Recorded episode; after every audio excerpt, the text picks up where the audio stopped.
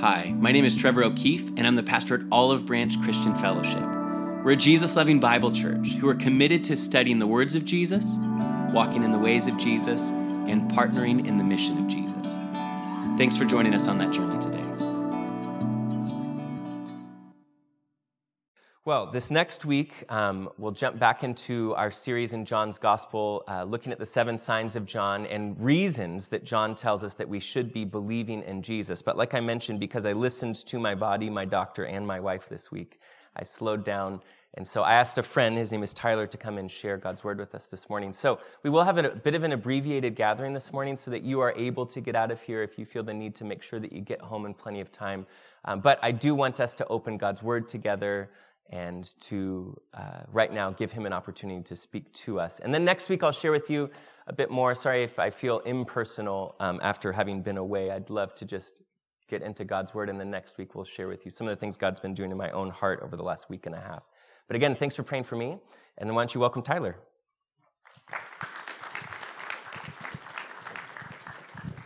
Well, good morning, Olive Branch Christian Fellowship. What a joy to be here with you all this morning. You're here. You made it. I'm calling it Hurricane Sunday this morning. Hurricane Sunday. And um, if you could open your Bible to John chapter 13, we'll be in John chapter 13 this morning. Uh, before we begin, I want to commend you for being so hospitable. I've been here. I think we rolled in around 8:45. So many people just came up and greeted us, and I've got my wife and three kids here. They're out hanging out back there somewhere, and everyone was just coming up and saying hi and what's your name and giving us hugs. And man, it's a joy to be with God's church, and that's the body of Christ wherever you go, right?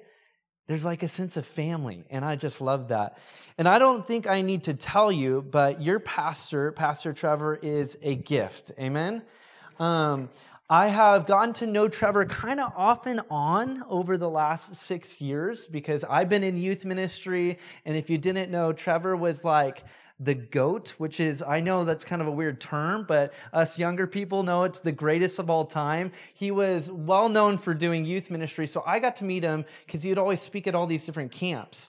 And one thing about Pastor Trevor is anytime I would be alone with him or even have like a brief conversation with him, I felt like he'd just look me straight in the eye and speak in that like peaceful, calm voice and just like shepherd me for those few moments. And um, that's actually a rarity in pastoral circles, uh, believe it or not. There's a lot of pastors that are great communicators, they're gifted Bible teachers, but to have someone just like shepherd you and love you in that way, it's a true gift. I'm thankful for him, and uh, I'm sure you are too. This morning, yeah, go ahead and clap for him. Uh, John chapter 13 is where we're going to be, and I've actually been battling a little bit cough, so I want to apologize in advance if I do cough. But we are going to look at this section of scripture. This is the last evening Jesus has with the disciples before he goes to the cross. We're going to read and then pray and then dive into it. Does that sound good? Are you with me? Okay, and Ruth back there right when I showed up, she put the verses on the screen. So if you don't have a Bible, they'll be up there on the screen. Uh, John chapter 13, beginning in verse 1. This is God's word, and it says, Now, before the feast of the Passover, when Jesus knew that his hour had come, that he should depart from this world to the Father, having loved his own who are in the world, he loved them to the end. Can everyone say that phrase? He loved them to the end. And supper being ended, the devil having already put it into the heart of Judas Iscariot, Simon's son, to betray him, Jesus, knowing that the Father had given all things into his hands, and that he had come from God and was going to God, he rose up from supper and laid aside his garments, took a towel, and girded himself. After that, he poured water into a basin and began to wash the disciples' feet and to wipe them with the towel with which he was girded. Then he came to Simon Peter, and Peter said to him, Lord, are you washing my feet? If you would, pray with me. Jesus, we consider you this morning. We welcome you this morning. Lord, you are our guests of honor. And as we open up your word, I pray that your word would come alive to us, that by your spirit you would speak to us, that you would bring application to our lives, Lord. I pray for those that need encouragement that they'd be encouraged. Those that need comfort would be comforted. Those that need guidance and wisdom would receive guidance and wisdom from you. Lord, I pray simply that you would just extend and um, embolden and magnify our vision of who you are this morning. Lord, we welcome you in Jesus' name. Your people said, Amen.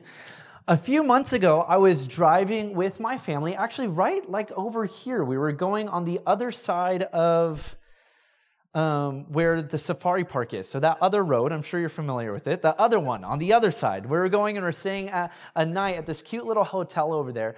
And I've got some kids. I've got a one-year-old, I've got a three-year-old, and I've got a five-year-old. Okay, Presley is our five-year-old girl. Then you've got Knox, who's three, and Banks just turned one.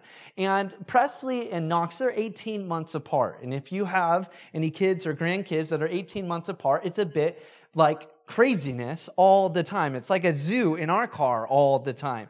But they were arguing back and forth, and I don't know where they picked up this phrase, but this was their argument I have more power. No, I have more power. I have more power. I don't even know where they got that phrase. Maybe Spidey and friends, I'm not sure. But they're arguing. And then my son, three years old, says this incredibly theological statement. He goes, God has more power, and you don't have any. And I, I, was like, yeah, that's right. Good job, buddy. But this, uh, this, um, this conversation, it was amusing, but it was also revealing that their argument is a great example of humanity's obsession with power. Like, if we're really honest with ourselves, we as human beings, we kind of enjoy power. We like having power because power means control. So we try to extend or gain power through force, through intellect, through finances, through money, whatever it is. We enjoy power because power means control. But regardless of the means, humanity has this obsession with power because power means control. And even this night, the nights where Jesus is with the disciples, the night before Jesus is going to be crucified, the disciples are arguing about the same thing as my kids in the back of my car. They were arguing about who would be the greatest of them all. Excuse me. And that is when Jesus does the unthinkable. In his response to this argument, Jesus does this sign to the disciples of what true power and true greatness looks like. He shows the disciples that he is the servant king. And if you like to take notes this morning, that's the title of our message, The Servant King. This morning, we're going to consider three aspects of the servant king. Number one, we're going to consider his posture of humility from verses one through six. Number two, we are going to consider his promises of humility from verses 7 to 17. And then number three, we're going to wrap it up by looking at the power of humility. But first, let's zoom into our text and consider the posture of humility. I want you to pick up with me again here in verse 3 and 4. It says, Jesus, everyone say Jesus. Now, notice this description that John immediately gives us about Jesus. He says, Jesus, knowing that the Father had given all things into his hands and that he has come from God and was going to God. Yeah, that Jesus. He rose from supper, laid aside his garments, took a towel, and girded himself. After that, he poured water into a basin and began to wash the disciples' feet and to wipe them with the towel with which he was girded. In this act of cleansing the disciples' feet, Jesus mirrors the ministry of the prophets of old. If you remember in the Old Testament, the prophets would do these demonstrations that would demonstrate a living truth. It was like a living parable. So you got Ezekiel doing kind of some funky stuff, and Jeremiah is doing some interesting stuff, and they're acting out these living truths before them. That's exactly what Jesus is doing here. He's reenacting a scene as a living parable to express a spiritual truth. And I know that's actually what you guys have been studying here on Sunday mornings. You've been looking at the seven signs or the seven miracles of Jesus. And although this is a miracle, it has that same feel to it. There's a living truth attached to the action of what Jesus is doing. And so here he is he does something unthinkable. He takes the form of a lowliest servant. But to really comprehend this posture of humility, what I want us to first consider here is to understand the distance that he went. Like the distance wasn't just from like me being on this little platform to coming down to washing the disciples' feet. No, it was a far greater distance than that. And it seems that the apostle John reminds us of the distance Jesus went intentionally prior to this act of humility. Prior to acknowledging the humility of Jesus, the author, John, reminds us of the majesty of Jesus. He takes a moment to focus on, on who exactly this Jesus is. Did you catch it? It was there in verse 3. Before he began to talk about Jesus washing the disciples' feet, he describes Jesus with this great and grand and majestic view of who Jesus is. He says that it's this Jesus who came from the Father, who came from not just like a little platform. No, he came from the glories of heaven. This is who Jesus is, who came from the Father and who's going to the Father and who has all things, or all things have been given to him. Like, is that a small view of Jesus or a big view of Jesus? It's a grand view of Jesus. Like he just elevates our view of Jesus for a second. He gets our mind on the majesty of Jesus just for a moment so that we can actually appreciate the humility of Jesus. Because if we're at the, if we're out to dinner together and we're all having a big meal and the server comes and you got the busboy that goes and cleans the table, we wouldn't be impressed by that. That's his job. That's his role. That's, that's literally what he gets paid to do. But if the owner comes and does that to our table, man, that's a different form of hospitality, is it not? Well, think for a second of Jesus, the distance that he went. The one who came from the Father, he's going to the Father, he's been given all things. It's that Jesus who is there washing the stinky, nasty feet of the disciples. It's important to note that John's gospel is specifically written to demonstrate that Jesus is, in fact, God in human flesh. The Gospel of Matthew presents Jesus as the Jewish Messiah and King. The Gospel of Mark presents Jesus as the servant. The Gospel of Luke focuses in on the humanity of Jesus. But John, John's thing is to focus in on the divinity, on the greatness of Jesus, that Jesus is in fact God in human flesh. That's the whole point of the book. The whole point of the book is to focus in onto this point. It's in the Gospel of John that we're introduced to these grand themes, like the idea that Jesus was in the beginning, that in the beginning was the Word, and the Word was with God, and the Word was God, and then that the Word became and dwelt among us, He became flesh.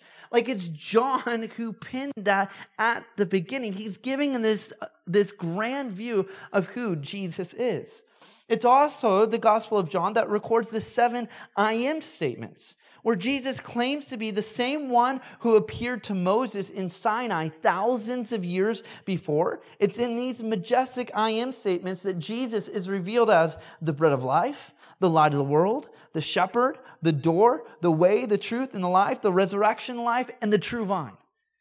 It's John who records these things for us. It's John who's giving us insight into who Jesus is. It's in the Gospel of John that the seven signs or great miracles that you guys have been um, learning and looking at, it's John who records those things. It's John. No one else records Jesus turning water into wine.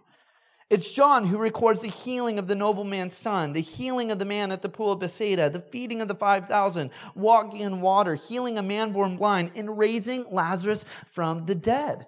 John's whole thing is to give us this great grand view of Jesus. John is always pointing us to the majesty of God. And the majesty of God speaks to this greatness, the grandness, how big our God is. This is the thing. We can never over exaggerate the majesty of Jesus. Like we cannot over exaggerate. We, we can over exaggerate the grandness of man right? It's like you're like they have billions of dollars or zillions of dollars thinking about the world elites. You can you can exaggerate that.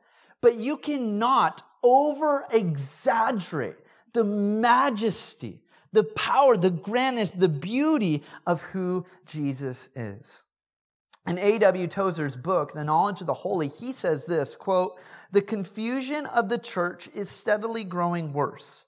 I refer to the loss of the concept of the majesty of God from the popular religious mind.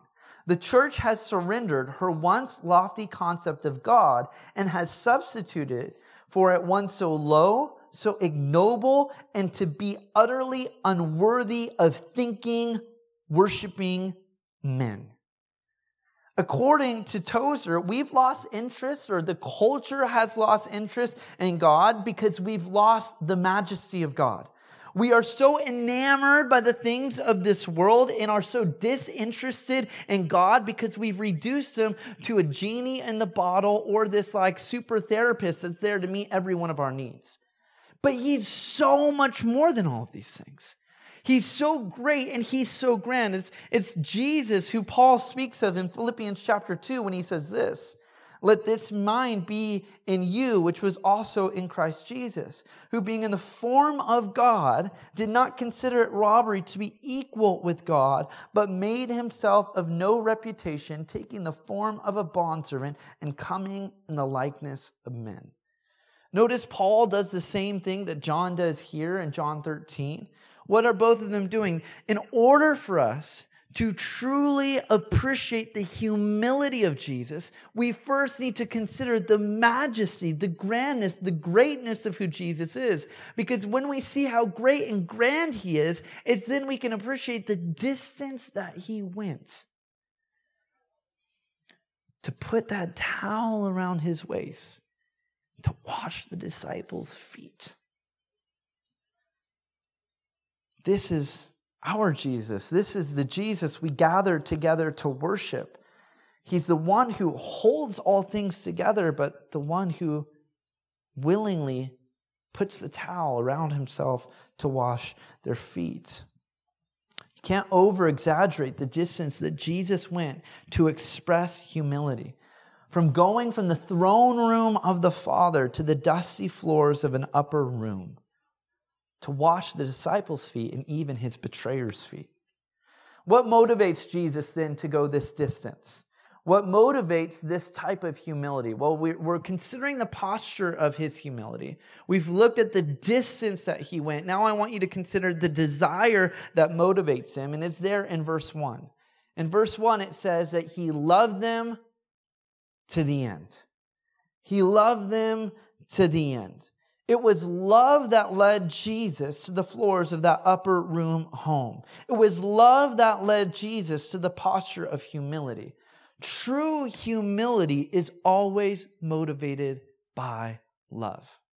Love and humility cannot be separated. And think about that for a second. What's the, what's the opposite of love? Would be like sin. Sin is antithetical to love. Well, what's the what's antithetical to humility? It's pride. It's when we're focused on ourselves. That's when we sin, right? That causes distance from other people. But love in true maturation, love, mature love, is humble love. Mature love is humble love. In a world confused with love, in a world that defines love by feelings and romance, Jesus demonstrates love powerfully to the disciples the night before his death. Love is not a feeling according to Jesus, love is an action. Love cannot mm-hmm. simply be reduced to romance because there's nothing romantic about washing the disciples' feet. No, love is a service. You cannot mm-hmm. separate love from humility. So pause for a moment, enter into the story. I have a question for you. Are you expressing true love in your relationships by expressing humility? We say that we love one another, but is there humility in the way that we serve one another? Do you desire to be a loving person? I think I know I do. Well, the way that we can be loving or the test to know that we're loving is am I growing in humility? Am I expressing humility? Am I serving other people?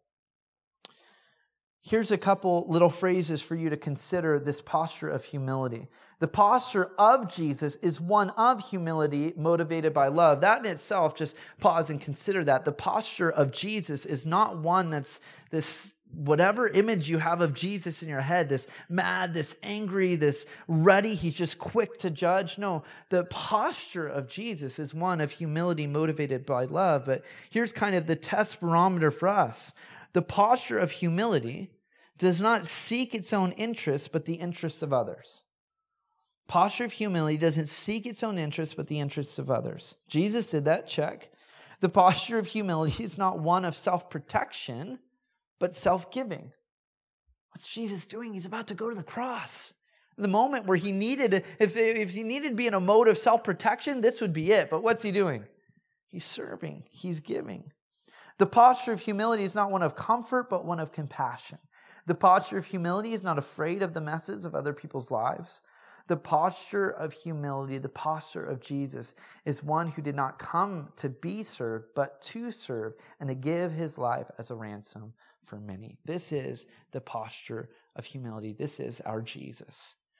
As we continue to consider our servant king, the second thing I want us to consider is the promises of humility. We see this from verses 7 to 17. We're going to look at two of these promises. Let's read together verses 7 through 11, the promise of communion.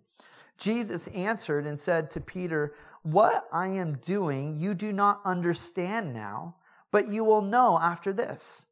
Peter said to them, to him, You shall never wash my feet.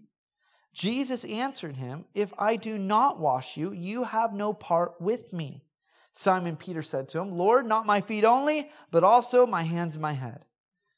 Jesus said to him, He who is bathed needs only to wash his feet but is completely clean. You are clean, but not all of you. For he knew who would betray him. Therefore he said, You are not all clean. According to Jesus, this first promise, what we see is this is that cleansing is necessary for communion. Cleansing is necessary for communion. That in order to be a part or to be with him, cleansing needed to take place. And, and the author, John, shifts his focus onto Peter. Peter here was resistant to Jesus' posture of humility. Peter was the one who understand, who understood the power and majesty of Jesus. Remember, Jesus asked Peter, Who do you say that I am? And he rightly answers, You're the Son of God. Peter understood the majesty of who Jesus is. What he couldn't comprehend, what he didn't find appropriate, was that Jesus was the one to wash his feet. But once again, the promise is clear. Cleansing is necessary for communion with God. And here again, I want to invite you into the story because Peter's response is similar to our response. Peter here focuses on what he could offer God rather than what God was doing for him. Peter's following Jesus. He wants to prove himself to Jesus. He wants to offer himself to Jesus. And he was resistant to Jesus doing anything for him. In other words, Peter wanted to earn his right standing. Peter wanted to earn his communion with Jesus. Are you following me?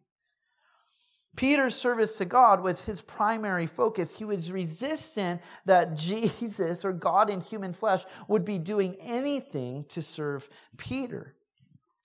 And this is important to consider because this is why Christianity is, in fact, so incredibly offensive to so many. Christianity says that your service doesn't merit communion with God. You can go on missions trips, you can serve here at church, you can volunteer at a local food bank, but it does not merit, none of these things merit our closeness or our communion with God. Likewise, why Christianity is so offensive is that our obedience doesn't merit communion with God. We can live this morally correct life. We can try to live as righteously as possible, upholding our life. We're, we're challenging ourselves or mastering ourselves. But that in itself, living a morally upright, does not merit closeness or communion with God. So we get frustrated even when there's that self righteousness that peaks up, and we see that one person that was a sinner one week, and the next week they come into church, and maybe they don't dress the perfect part yet or talk a certain way yet, and we're like, what in the world's going on there? How can they be up here raising hands? I knew what they were doing last week. Why? Why do we have that attitude sometimes that creeps up into our hearts? Why? Because we want obedience to merit communion with God, but obedience doesn't merit communion with God. Likewise, your sacrifice, our sacrifice, doesn't merit communion with God. You can drop as much money as you want in the offering box or where, whatever it is. You can drop as much money in the offering box. You can give all your time and sacrifice your time and your energy to the local church or to serving Jesus, but that does not merit our closeness or communion with God. And this offended Peter. Peter was offended that he needed to be cleansed. He wanted to be the one to prove himself and do the cleansing, and he was bummed at himself that he missed the opportunity. But see, the Christian claim is that in order to merit communion with God, we must be cleansed by Jesus. That's how we receive communion with God. That's how we receive closeness and fellowship. And this is why we don't like it. To be cleansed by Christ means that there's something wrong with me. To be cleansed means that there needs to be, there's, there's something that's dirty that needs to be cleansed. We don't enjoy that.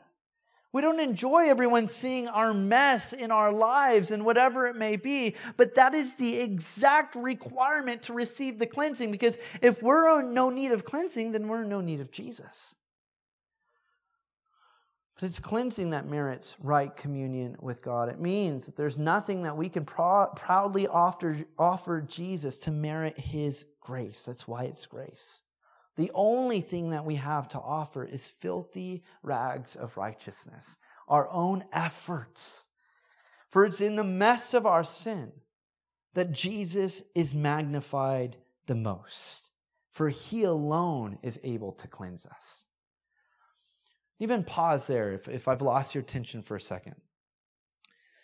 Because I've, I've been in pastoral ministry now for a few years, and I've noticed there's this odd thing that even happens within the church where we want to mask any mess in our lives.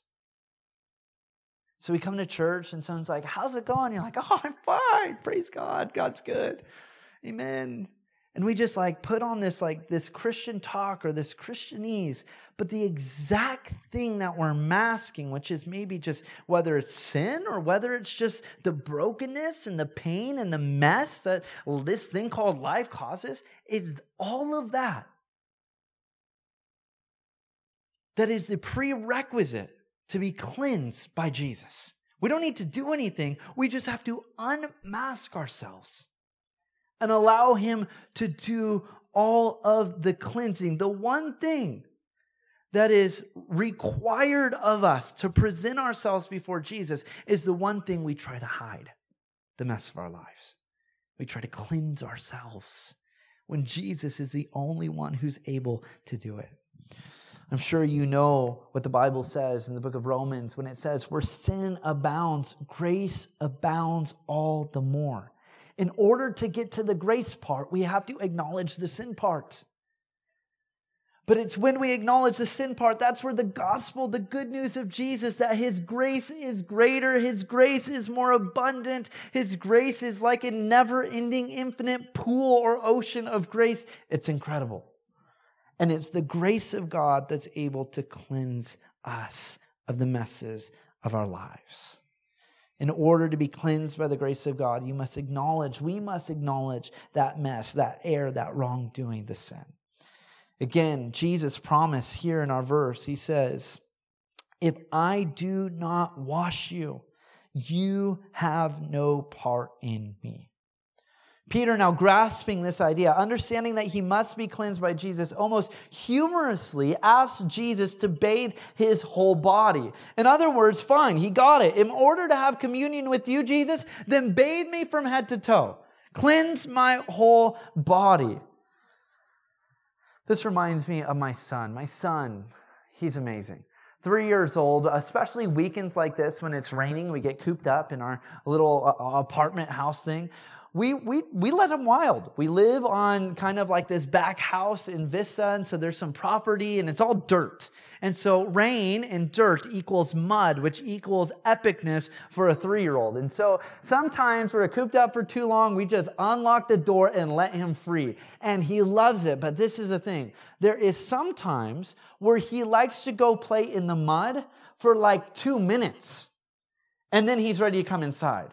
Now, those of you that are like parents, I'm sure you can sympathize with me. You've been cooped up the whole time. You're allowing him to get muddy. It's like, dude, you better play in it in about an hour because I'm not just opening up the door for you playing two minutes and then we got to clean up all the mud mess. It's like, we got to make sure that we get the most of this experience, right? So, it's, it works if he goes out there and plays for an hour, but sometimes he literally just wants to get the dirt on him so that he can take a bath. And so he goes and he gets dirty so he can come back and take a bath. And it's a silly story, but the illustration is that sometimes when we hear this message of grace, then the temptation is we need to go get dirty and sin. We need to go get dirty and do whatever we need to do so that then we can come and receive more grace. And that's a temptation that comes up. That's why Paul then says in the book of Romans, Does grace abound so that sin abounds? And he says, Certainly not. We don't have to go and get dirty to experience more cleansing. Why? Well, it's the point that Jesus is about to show him. Jesus demonstrates that we, he didn't need to cleanse his whole body again. It was just his feet that need to be cleansed because this is the thing. We don't need to go and get dirty because we already do. Just walking through life. We, we stub our toe, we step in mud, we get bruised. Life has a way of just doing that to us. And so we don't need to try and go get dirty. Life just has a way of doing it to us. And then the own sin that lives within our heart has its way of creeping back onto the throne of our heart. So we don't need to be bathed again. We simply need our, need our feet to be cleansed. This here in itself is a beautiful picture of what Jesus does for us. Remember, this whole act is, is like a living parable. It's a living truth where Jesus is demonstrating the truth of who he is. And, and here there's this great example of what the Bible refers to as our salvation. Did you know that our salvation is in three stages? It could be said. Do you know that? How many of you knew that? Or three stages. You've got justification. I'm sure you're well taught. Pastor Trevor shared with you. There's sanctification. There's glorification. What are these words? Justification is, is why Peter didn't need to be washed from head to toe again. He says, You're already clean. When we come to Jesus, we're justified, declared righteous, just as if I've never sinned. Because of the work of Jesus on the cross, by absorbing our sin and the penalty for our sin, He's washed us in His blood. He has cleansed. We are forgiven of our sin. We've been given the person, the Holy Spirit. That's justification. But that's only the beginning part. Then we go through all of life. Justification's in a moment, but sanctification is in a lifetime. And that's what this act, this is what this serve, this act of service demonstrates. The act of sanctification where we go through life and, and we need to be cleansed over and over again. The word sanctified simply means to be set apart. We're set, being set apart. We're being made holy. We're, we're looking more like Jesus over time. Why? Because as we walk through life, we get messy and we need to be cleansed. And one day, we'll step into eternity with Jesus where that won't be a problem anymore, and then we'll be glorified. This is our salvation. This is what Jesus is even demonstrating in this living truth here. But notice this it's the cleansing that is needed for communion. And in order to be cleansed, there has to be an express in us the humility that there's something to be cleansed. Why we need cleansing. This is what Jesus is doing. The blessing comes as we decrease and he increases. The blessing comes as, as we recognize the own mess in our lives, it's sin that we're cleansed. Number two here in the promises of humility, we see the promise of blessing. Let's read verses 12 through 17. We're almost finished. Verse 12 says, So when he'd washed their feet, taken his garments, and sat down again, he said to them, Do you know what I've done to you? You call me teacher and Lord, and you say, Well, for so I am. If I, then, your Lord and teacher, have washed your feet, you also ought to wash one another's feet. For I've given you an example that you should do as I've done to you. Most assuredly, I say to you, a servant's not greater than his master, nor is he who is sent greater than he is sent him. If you know these things, blessed are you if you do them? Here, Jesus exhorts the disciples to adopt his position on power. The servant is not greater than the master, and the master here is found clothed in humility. Following the ways of Jesus then means to be clothed in humility as well. And as we follow the way of Jesus, blessing follows. But rather than being clothed in humility, far too often we're clothed in pride. Far too often, instead of seeking the interests of others, we're seeking the interests of ourselves. Far too often, rather than self giving, we're self protecting. Far too often, we misuse and even abuse the little teensy bit of power that we're given. Oftentimes, rather than being clothed in humility, we're clothed in our own achievements, our own desires, our own preferences, and our own reputation. We prefer those outfits rather than the outfit of humility that Jesus was wearing. But those are not the ways of Jesus. The blessing comes as we decrease and he increases. It was C.S. Lewis who famously said that humility is not thinking less of yourself, humility is thinking of yourself less. So, the answer to this whole pride problem isn't to self deprecate and beat ourselves up all the time because that's just a different form of pride. We're still thinking about ourselves. No, true humility is just thinking of ourselves less. Why? Because we're so full of the love of God and the love of other, other people. We're thinking of Him and we're thinking of them. We're thinking of others. Humility doesn't walk around talking about how awful we are. Humility walks around focusing on God and others. It's self forgetfulness for the love of others, as Tim Keller put it in his short book on self forgetfulness. When we live in this manner, it's there that we experience his blessing. Remember 1 Peter chapter 5 says this. Likewise, you who are younger, be subject to the elders. Clothe yourselves, all of you, with humility toward one another, for God opposes the proud, but gives grace to the humble. Humble yourselves, therefore, under the mighty hand of God, so that at the proper time he may exalt you. That's the promise, a blessing that comes with following humility is as we choose to follow the way of Jesus, to clothe ourselves in humility, as we decrease and He increases in our lives, God gives more grace.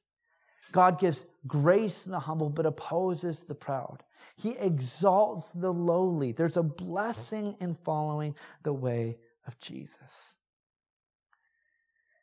But then he does this. Jesus focuses here at the beginning, or really John, as he's writing this, focuses in on Judas in verses 1 and 2, and then Judas comes up later. See, we come to the servant king, we've considered the posture of humility, the promises of humility, but let's wrap it up by looking at the power of humility.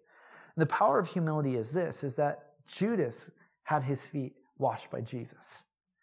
That Judas, who he knew was going to betray him, Judas was in the room. In verse 2, let's go back to the beginning. It says this that Jesus loved to them to the end, and supper being ended, the devil having already put into the heart of Judas Iscariot, Simon's son, to betray him. It inserts that little phrase to remind us that Judas is in the room, that Judas was going to betray him. It gives us that little tagline before going into the account and continuing with the washing of the feet. Judas, the one who had betrayed Jesus only hours later, was one of the disciples that Jesus went to the distance from the glories of heaven to that dusty upper room floor. Jesus washed Judas's feet. He was fully aware of what Judas was able to do, or what Judas was going to do. The act of washing not only the disciples' feet, but his betrayer's feet is what demonstrates the power of humility. Why? Because humility is power under control. Humility is power under control. Jesus could have ended Judas right there, but what does he do? He's serving and washing Judas's feet. A humble person is someone whose identity is rooted in Jesus, that then they're able to stand confidently before their betrayer. This act of love and humility toward enemies is what the early church was known for. And for the first three centuries of the church, the most often quoted verse of that time was the words of Jesus from the Sermon on the Mount when Jesus said this But I say to you, Love your enemies and pray for those who persecute you, so that you may be sons of your Father who's in heaven. For he makes his sun rise on the evil and on the good, and sends rain on the just and on the unjust. Jesus didn't just simply say that phrase in a sermon. No, he demonstrates it here at the end of his life by washing his disciples' feet. And as we close this morning, I want to invite you into the story one more time. Maybe you identify with Peter. You recognize your need for cleansing, but Jesus offers you cleansing today.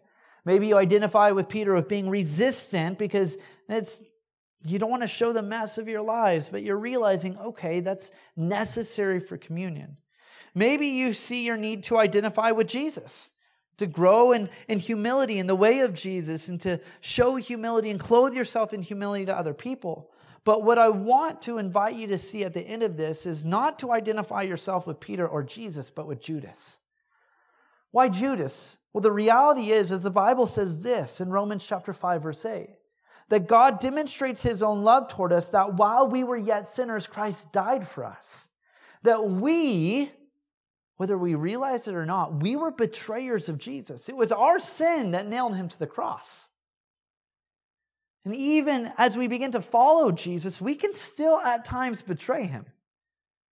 The Spirit of God is nudging us to respond to some sort of conviction or the word of God is penetrating our hearts and we resist and we resist and resist, we can actually be a lot more like Judas we, than we want to admit. And in fact, before Jesus rescued us, we were the Judas.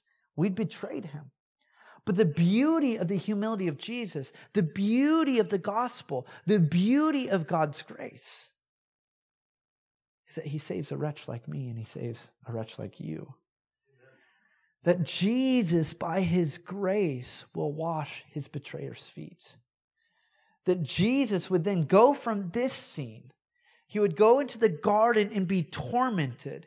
He would then have Judas come to betray him. And his last friends to Judas was, Friend, do what you came to do that in the moments where in my life, when I wasn't following Jesus and I was stabbing Jesus in the back, so to speak, I was betraying Jesus, I was doing my own thing, even though I knew I shouldn't be, Jesus was still calling me friend, pursuing me, laying down his life for you and me that we may experience true life.